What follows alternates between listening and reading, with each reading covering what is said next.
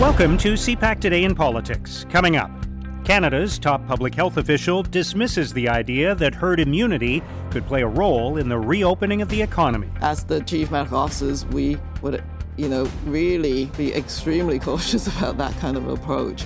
Uh, you never know if you, even as a young person, might get severely sick or get into the ICU.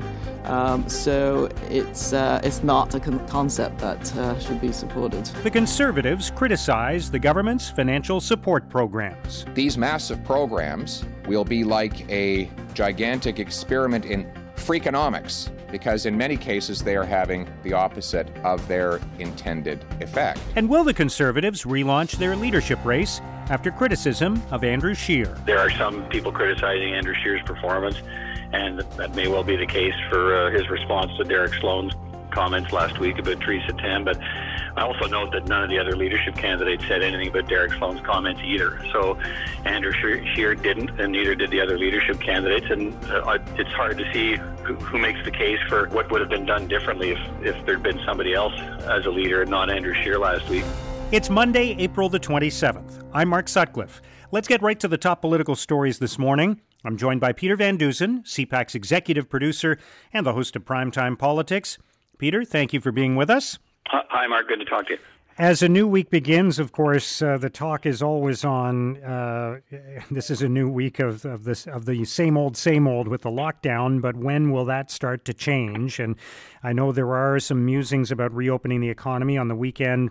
Theresa Tam, the top uh, public health official in, in the country, was answering questions about that and, and what criteria there are and and and what needs to be considered. Uh, are we seeing any more? progress towards that? Any planning on the part of the provinces that will lead to some kind of reopening of, of some aspects of the of their economies in the days and weeks ahead? Well, we're certainly seeing lots of talk about it. We've seen a number of provinces already sort of, uh, in some cases, fairly specifically lay out their uh, plan for reopening, and some other provinces talking loosely about how they think it would work. We're going to hear from more provinces this week saying how they think it's going to work. Uh, and so, you know, what Canadians are wondering, depending on where they live, is okay, what, what are the guidelines? And that's where there's been some pressure on the federal government. And so far, what we seem to be getting from the federal government side is from the prime minister, look, we, we need to be uh, strong in the area of testing. If if we get a second wave, we have to know uh, that it's here and jump on it quickly. We have to be sure that we have deep supplies of personal protective equipment for anybody uh, when we start a reopening to make sure that the right people that, that need protection have it so that we can protect against a major second outbreak.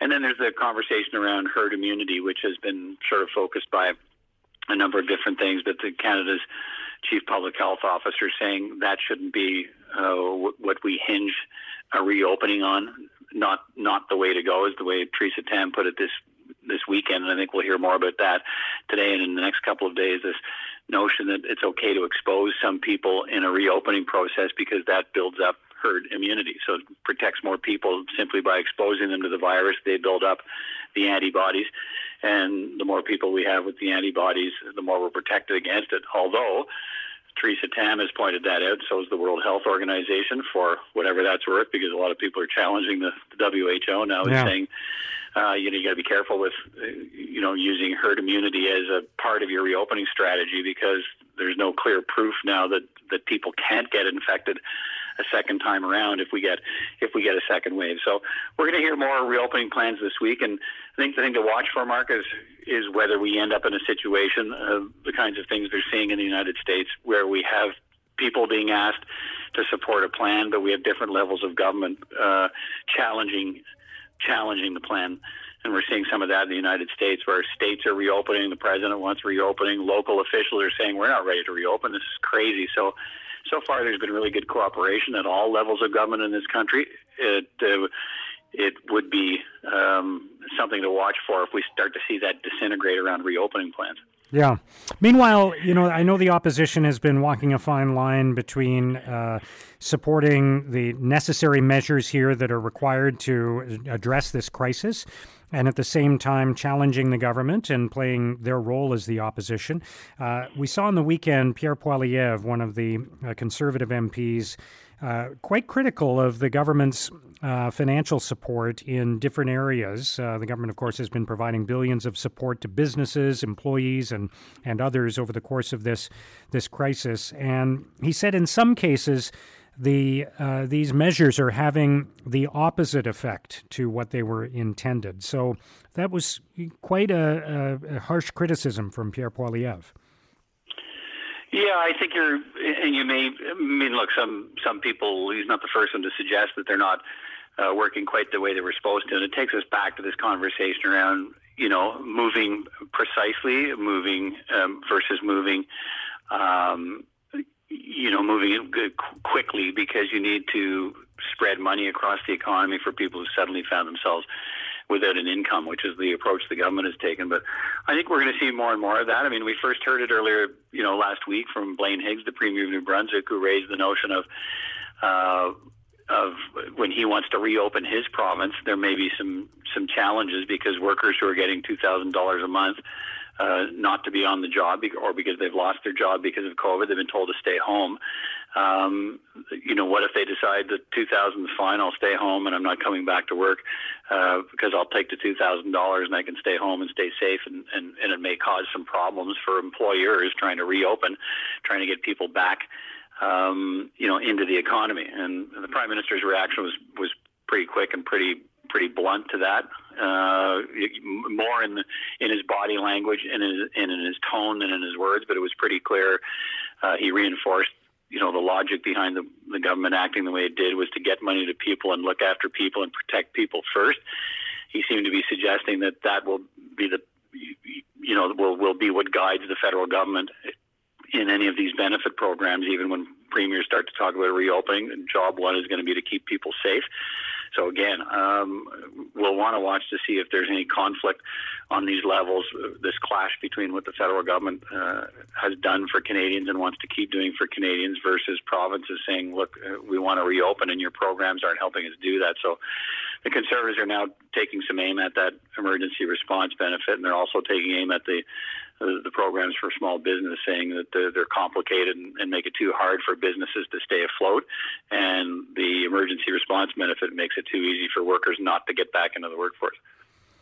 All right, we'll see uh, how that discussion plays out over the days ahead. Meanwhile, there are people who are saying that there are conservatives who want to see the leadership race reignited and maybe a new leader chosen on some timetable. The leadership race, of course, was put on hold because of this crisis after some debate around that, uh, in part because they don't feel that interim leader Andrew Scheer has been performing well lately. Uh, some people say last week was a bad week for him because of how he handled a couple of different issues, including the remarks by leadership candidate Derek Sloan about uh, Theresa Tam, the, the top public health official in the country. Uh, do you think there is going to be some uh, type of effort to to restart the conservative leadership race uh, because of all of this? Yeah, I, I, think there's there's been sort of percolating under the surface for the last uh, couple of months since the uh, the COVID nineteen pandemic really sort of hit Canada and uh, sort of dominated everything we've done. There have still been, and you saw it early on. There's still been conservatives who think that uh, they can go ahead and have the leadership race and ought to be pushing forward with their agenda even in the midst of all this. And then slowly we saw that agenda kind of chipped away. Uh, by finally putting off the, you know, telling candidates to, to down down tools, pushing off the important dates about a convention and, and leadership process. So it's still sort of in limbo, and you know, it's it, there are some people criticizing Andrew Scheer's performance, and that may may well be the case for the for uh, his response to Derek Sloan's comments last week about Theresa Tam, but I also note that none of the other leadership candidates said anything about Derek Sloan's comments either. So Andrew Scheer didn't, and neither did the other leadership candidates. And uh, it's hard to see who, who makes the case for uh, what would have been done differently if, if there'd been somebody else as a leader, and not Andrew Scheer last week.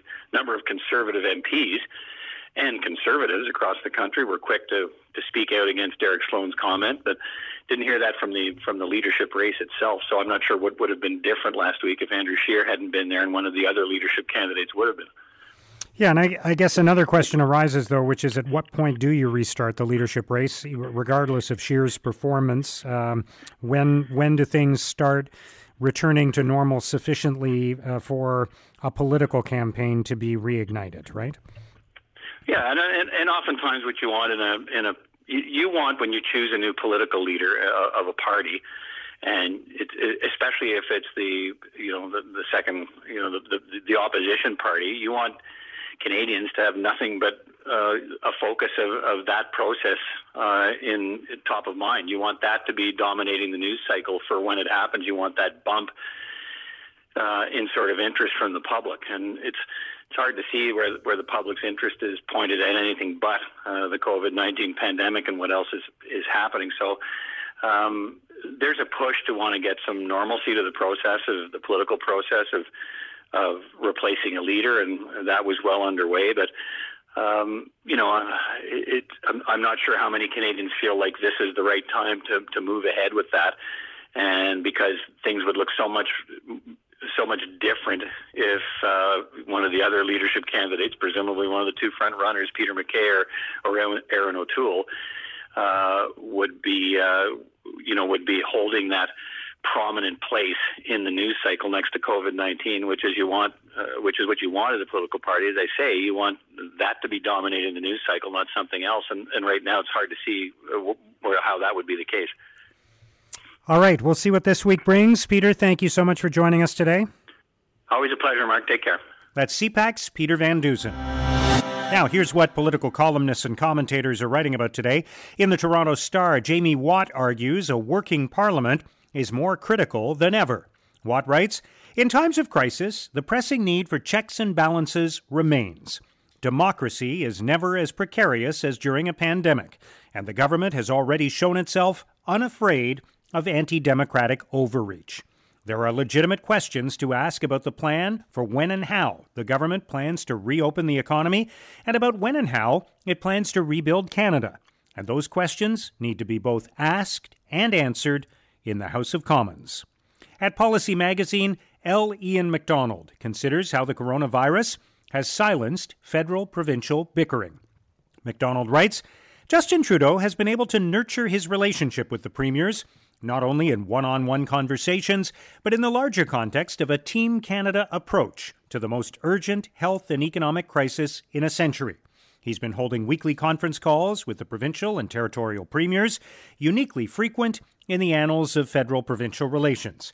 Some of the results with the premiers have been agreeably surprising, not just in terms of filling their shopping lists, but equally in terms of Canadian unity.